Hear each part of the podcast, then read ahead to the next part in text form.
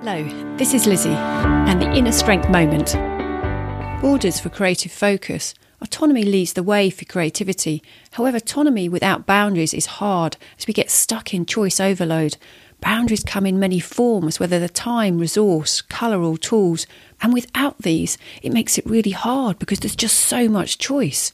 It's like we need a metaphoric fence, and so we can create in a field of choice that doesn't feel too much and endless. When we meet with this with clear expectations and learning and development along the way, these borders open up endless opportunities and are the special tools that can aid creativity and give you the relevant field to flourish for you and your team. What boundaries can you give yourself today so you can have the best creativity?